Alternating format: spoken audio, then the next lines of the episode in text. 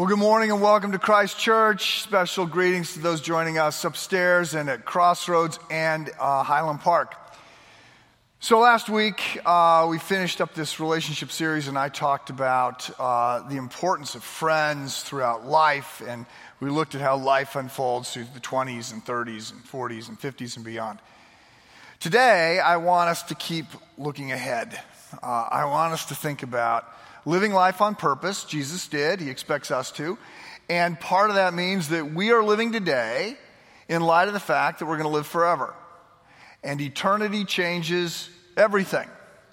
If we're going to live forever, then it seems uh, important to think about how we're investing this life. If we're going to live forever and forever is going to be influenced by today, then we need to be thinking about the things that we do that are going to matter not just tomorrow and next week and even 10 years from now, but 10,000 years from now and a million years from now, right? I mean, eternity is a, is a numbing kind of concept. It is a, it is a life altering concept. I want us to think about what it looks like to be living today in light of eternity, especially since we have an assignment. And, and we can make this assignment complicated, and sometimes I do, but we can make it simple as well. And so when we talk about this simply, we're challenged to love God, serve others, and reach one. Love God, serve others, and reach one. And I want us to focus on the last, the third of those, reach one, because I think it's not that we got the love God and serve others down perfect, but I think we're better at that than we are reaching out. And there's a lot of fear around this, and a lot of confusion, a lot of angst, and a lot of oh, I don't, I don't you know, I don't want to, I don't want to talk with anybody. I don't want to be pushy. I don't want to, I don't. Evangelism is a bad word in many people's minds, and so I just want to. We're going to talk about this in the context of asking you, challenging you to bless other people. And by bless, we mean something very specific. The B stands for that we begin with prayer conversations and relationships with other people, we, we pray for them. And then we listen to them. And then we eat a meal with them. Uh, we invite them over for food. Jesus did this all the time. He went to people's house. Food was a big part of, of just getting to be a friend and knowing people. So begin with prayer, listen, eat, uh, serve. And, and then, uh, as God allows, you have an opportunity to share your story. So this, this series is called Invest and Invite. We invest in people. We love people. We serve people. We're, we, people are not projects for us. We, are, we are trying to be great friends.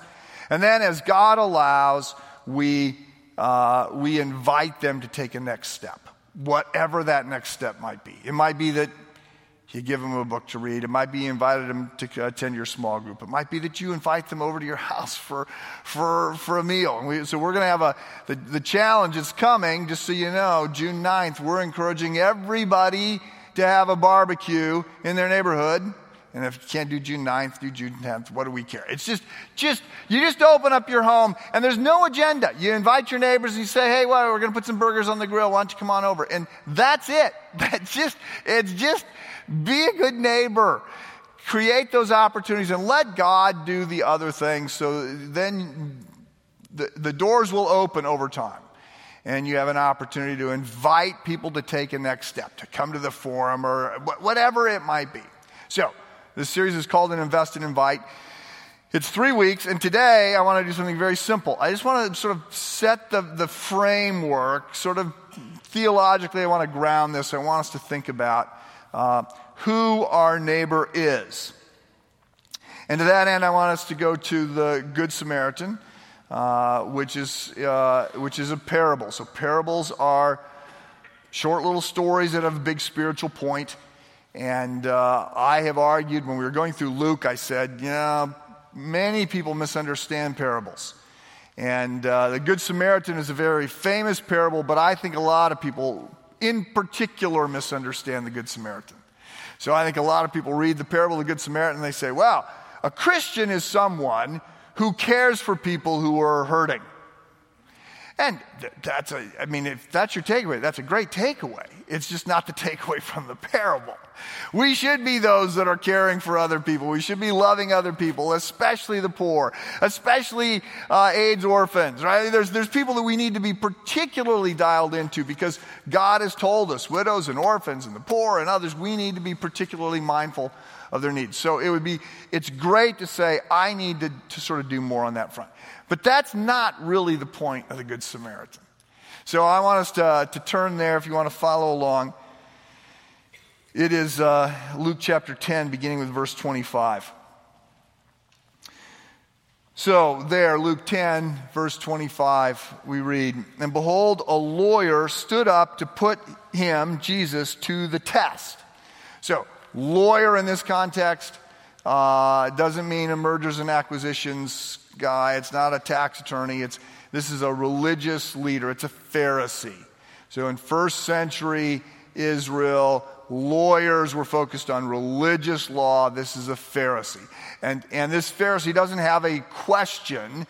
He's trying to trick Jesus. He's trying to catch Jesus. He's trying to get Jesus on record saying something that he will later be able to, that they can later use against him.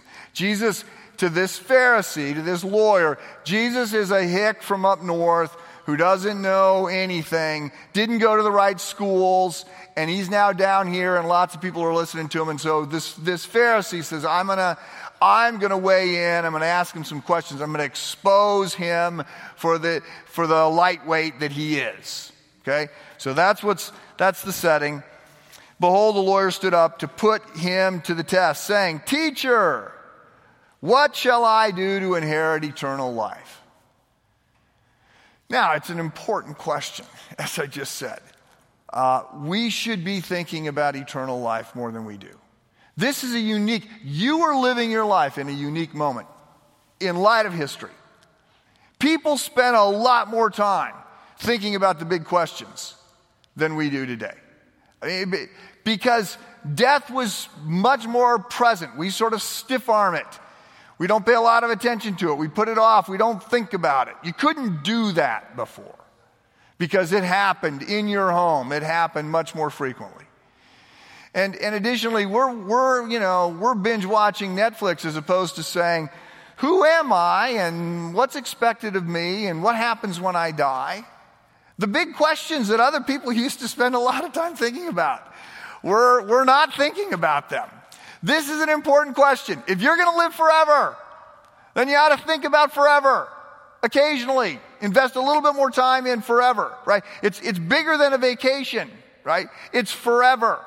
And so this guy asks an important question. What do I do to gain eternal life? Now he asks it in a weird way. He says, What do I do to inherit eternal life? And this is either brilliant or it's just odd. Because we would think, what do I have to do to get? What do I have to do to earn eternal life? Right? Well, how do I secure that? So let's just pause and let me remind you that uh, we can't earn eternal life. We can't do enough good, right? We cannot get God under uh, obligation because of our moral or religious activity. That's not the way it works. Right? Uh, that's religion. Religion is trying to reach up to God, trying to do things so that God will like us, trying to be better than we are worse, right? Trying to do all those kinds of things. That's religion. And Christianity says, yeah, that doesn't work. We can't, we can't get there. We can't be good enough. And, and, and, what we do is we acknowledge that, right? Our response is humility and, and repentance. And it's, it's to say, I, I actually need help. So we, we, we get to that spot and then we take advantage of God's love and grace and mercy. God comes down. That's the Christian faith. It's not this I do, I'm going to be good and religious. It's this He did. God sent His Son down to secure for us eternal life. This week I was talking with a guy who, um, the course of our conversation, I said, Well, well tell me, uh, how are you doing? Person's very new to spiritual things.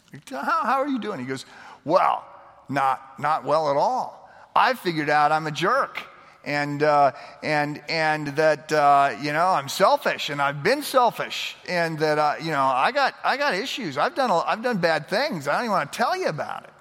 So I got I got problems. And I said, yeah, good. Well, that you know God can work with that. That that's a good that's a good posture. So much better than when I ask somebody how you're doing, and I've had people say, I'm good. I'm, I'm I haven't sinned in like 25 years. Like, other than that lie you just told me right there, you're okay. But, but there's just a level of self denial, uh, just a lack of clarity about reality. And so, so we have to understand that a Christ follower, a Christian, someone who inherits eternal life, is someone who is adopted by God into their family. Right? When we call out to Christ, as many as received him, to them he gives the right to become children of God. As many as, as call out on Jesus, right, as say, I'm going to be a Jesus follower. I can't do this on my own. I can't be good enough. I'm broken. I need a savior. Not just an example. He's an example. Not just a, not just a wicked smart person. He's wicked smart. But I need a savior. And so uh, that's how we inherit eternal life. This guy asks the question an important question What must I do to inherit eternal life? Jesus does what Jesus almost always does when he's asked a question, and that is that he turns it around and he asks three questions back at you. He controls the conversation by asking questions back. So the lawyer stood up to put him to a test, saying, Teacher, what shall I do to inherit eternal life? Jesus said to him, Well, what's written in the law? So the law is the, is the Old Testament. In particular, it's the first five books of the Old Testament. That's what he's referring to, the Pentateuch. So the book's written by Moses. It's the Mosaic Law. So Genesis, Exodus, Leviticus, Numbers, Deuteronomy, first five books of the Bible, he's referring to that. And in particular to the, the kind of code that was handed down by a God to Moses at Mount Sinai. So we're in the book of Exodus and the book of Leviticus. There's a whole bunch of laws per the Old Testament, per the first century Jewish counting of those laws, there were 600. So, uh, Jesus says, well, what's written in the law? How do you read it? How do you understand it? And the man answered, um, You shall love the Lord your God with all your heart, and with all your soul, and with all your strength, and with all your mind, and you shall love your neighbor as yourself. So he summarized the law in, in a very common way. Uh, this is out of Leviticus as well. Sort of a, this is the summary of the 600 laws. So that's what he gives. And uh, Jesus said to him, Good answer. Uh, do this and you'll live. Do this and you'll have eternal life. Now, we're, we're missing the laugh track that would be playing at this point because basically what the guy has said is be 100% perfect 100% of the time. And, and Jesus goes, Okay, right, good. You do that and you'll be okay. And, and we, we know that, that this sort of uh, is coming unhinged because uh, it says that the next thing is that the guy's got to justify himself. So obviously, Jesus sort of winks at the crowd, and you know, he, it, it's obvious to everybody this is not as good of an answer as, he, as this guy thinks it is. And so the guy goes, "Oh my goodness, I you know I was taking on this country bumpkin. I thought I was going to, you know, show him." uh, up from down, and now he just won round one. So, verse 29, desiring to justify himself, he says, Yes, but who's my neighbor? Right? So, Jesus, you're not quite as bright as you think because you don't understand the crux of this challenge is who's my neighbor? So, Jesus at this point tells a story, a parable he says, A man was going down from Jerusalem to Jericho. I've been on this road. Jerusalem is way up high, it's on the top of a mountain. Jericho is pretty far down. It's not as far down as the Dead Sea, but it's way down. So Israel has the lowest point on the planet, under below sea level. The lowest point below sea level on the planet, not covered by water. Okay? And and it's way lower than like Death Valley, and it's wicked hot. And so you're at Jerusalem, and then you come down Jericho, you go a little bit further down, Dead Sea. When we were there this last time, I, I was leading a tour. We, we, are, we're coming up from the Dead Sea, uh, and, and it's like 175 degrees down there. And you, you put the Dead Sea mud on you because supposedly it's, it's, it's supposed to help you look beautiful. You know, it's got all these medicinal qualities. I think everybody puts it on there because they're just trying to get out of the sun. It's like I just, I'm just trying to get out of the sun. It is so hot. So we we get out of the Dead Sea, we get on the bus, it's 170 degrees, the air conditioning is not on the bus, and everybody is sort of, you know, turn the air conditioning on, turn the air, tell the bus driver to turn the air conditioning on. So I go to the bus driver, I said, can we, can we, can we get the air conditioning on? He said, no, because it is such a steep climb. The bus can either climb this hill or it can have the air conditioning on, but it can't do both because it is a steep hill, 17 miles from, from Jerusalem down to Jericho. So going down isn't all bad, uh, but you know, you got to go up to Jerusalem, so you got that coming. But the problem also when you're coming down from Jerusalem to Jericho is it's a very windy road. And back then that meant that there were lots of places for bad guys to hide and to come out. You come around a blind corner, and there's a group of people waiting to rob you. And uh, that's what happens. A man was going down from Jerusalem to Jericho, and he fell among robbers who stripped him and beat him and departed, leaving him half dead. So this guy is beaten. He's lying on the road, unconscious. And it says, now by chance, a, a priest was going down that road. And when he saw him, he passed by on the other side. So, uh, first century uh, Israel, Jewish life, very, very stratified. High, high class, low class, middle class. High class would include the priests. Lots of education, they spoke Hebrew, wealthy, wore a certain kind of clothes, and, and the high class doesn't mix with other people, right? So this priest walks by this guy. He sees this guy beaten, unconscious, naked, lying on the side of the road. And he doesn't stop, right? Now, perhaps had the guy been wearing really fine clothes, had the guy been conscious and could have spoken to him in Hebrew and he would have understood that he was an educated person, maybe the priest would have helped, but he doesn't. So, likewise, a Levite. This would be a, sort of a religious leader, second class, not, not quite at the level of the priest. So likewise, a Levite, when he came to the place and saw him, he passed by on the other side. So let's not completely throw these guys uh, under the bus because lots of times we don't want to get involved. It's too risky. And you can imagine them thinking, there's bad guys around here. I could, I could be beat up next. Right? So keep moving. So likewise, a Levite, when he came to the place, saw him and passed by on the other side.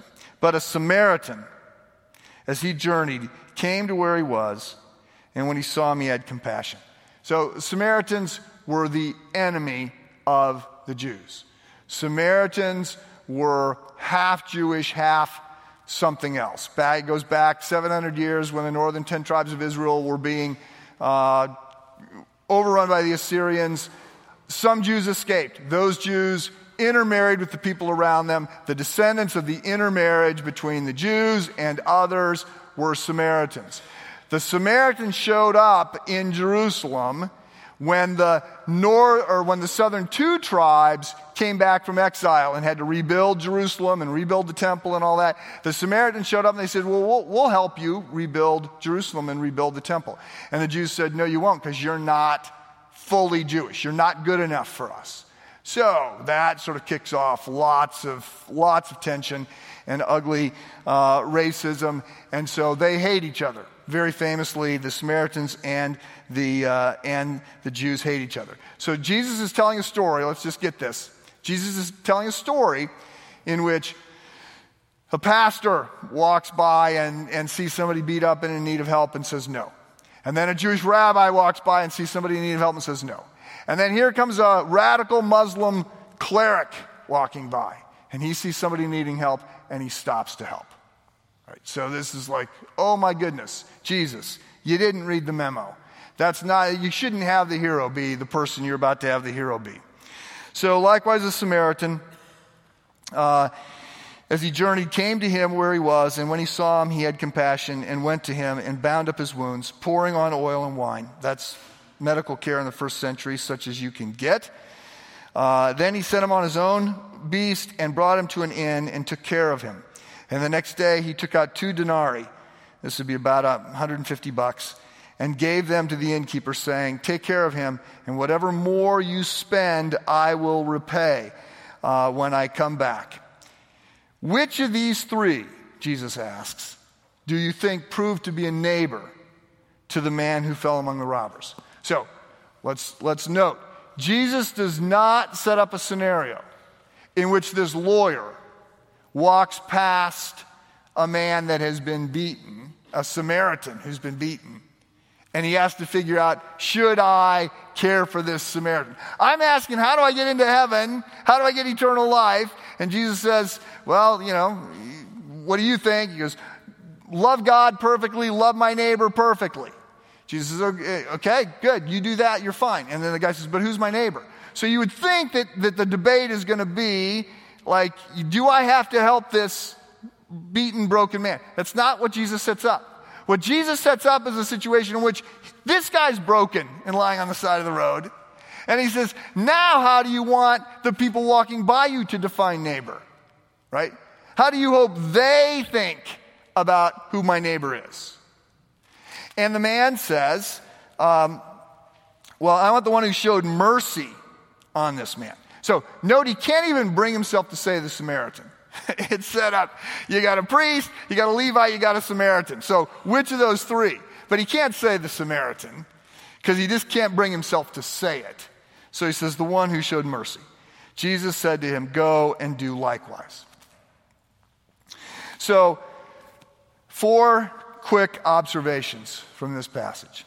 Number one, let's note that yet again, Jesus doesn't miss an opportunity to challenge the racism of his day.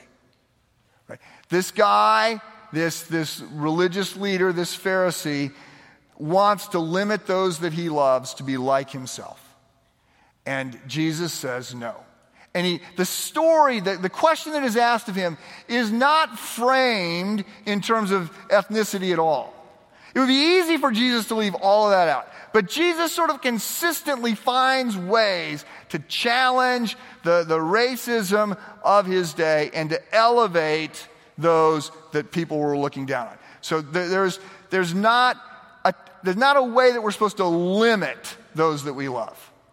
Right? He, he frames this in, in a different way. If he had had the, if he had had the lawyer coming down there and he had a, had a Samaritan broken and beaten up, you can imagine that there's going to be a discussion saying, well, they brought it on themselves. Well, we can't help everybody. I mean, it's going to be a very different discussion. He changes it around. That's not the discussion that they're having. And he challenges the racism of the day. Number two, Please note that he defines love in very practical ways. It is. It is medical care. It is, it is financial support. It is practical, get you back on your feet kinds of care. Right? It's, it's very challenging. We are, Jesus says, we're not to limit those that we love, and he is very specific in calling us to a pretty radical, holistic kind of love. And by the way, uh, and, and we, we see this even, uh, even today as we're talking about uh, the Feed My Starving Children project last week, and we got 119 or so kids going out on mission trips, and we've got uh, Life Builders that is in here that we're working with. There's a lot of things to, to be excited about and to be encouraged by in terms of the service that goes on here. I'm, I'm generally encouraged. I mean, we got we got a lot of global stuff going on. We've got local stuff with the Matthew Homes and the Justice Center and the Hogs program and the Cars Ministry and tutoring and uh, through North Chicago Community Partners. There's a lot of really good things going on. So I don't want to suggest otherwise. I'm not trying to beat you up on this. There's a lot of good service going on, but it goes on, right? So it's not just that he says, no limits on who we love. The love is very practical. The, the point that many people miss about the Good Samaritan is that, is that we're the one that's broken lying on the side of the road, and Jesus is the great Samaritan who stops and helps us. Right? Jesus is on his way to the cross when this conversation takes place. And, and, and later on, it will be pretty obvious oh, wait, I'm sinful, I'm broken, I can't do what I need to do to go forward. And God shows up and at great cost to himself takes care of me and pays everything that needs to be paid so that I am debt free, so that I gain eternal life, right? And this is a metaphor here uh, of, of God's love for us with the Good Samaritan. Jesus is the Great Samaritan.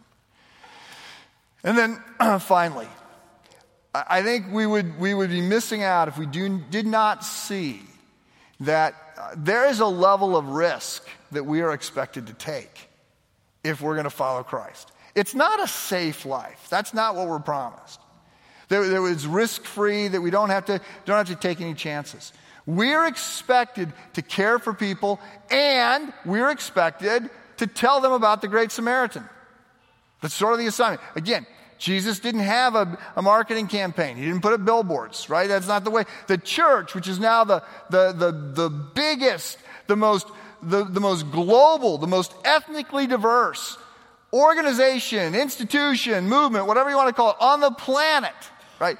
It, it, it, it's all word of mouth. That's the way it started. The first 300 years was illegal to be a Christian. You couldn't put up a sign. There were no church buildings. It's all just word of mouth. Somebody tells somebody else. And so we are encouraged. Part of, part of what it means to be a Christ follower is to love other people and then to pay it forward and to tell them about the Great Samaritan. To invest in their lives and then invite them to take a next step with God. And over the next two weeks, we're going to unpack that even more. Right now, let me pray for us. Lord God, uh, we want to be uh, a church that is bold in proclaiming the good news of your love and grace and mercy and care. We want to be a church that is involved in loving and very uh, big, bold, uh, practical ways. Guide us to that end. I pray that you would. Um, Help us see friends, neighbors, colleagues, family members more as you see them. Help us to understand how big uh, the good news is. Help us to live today more in light of eternity than we are prone to. Uh, guide us to that end. May we be salt and light. May we be filled with your spirit and empowered and emboldened in ways that sees your kingdom advance. We pray this in Christ's name. Amen. Amen.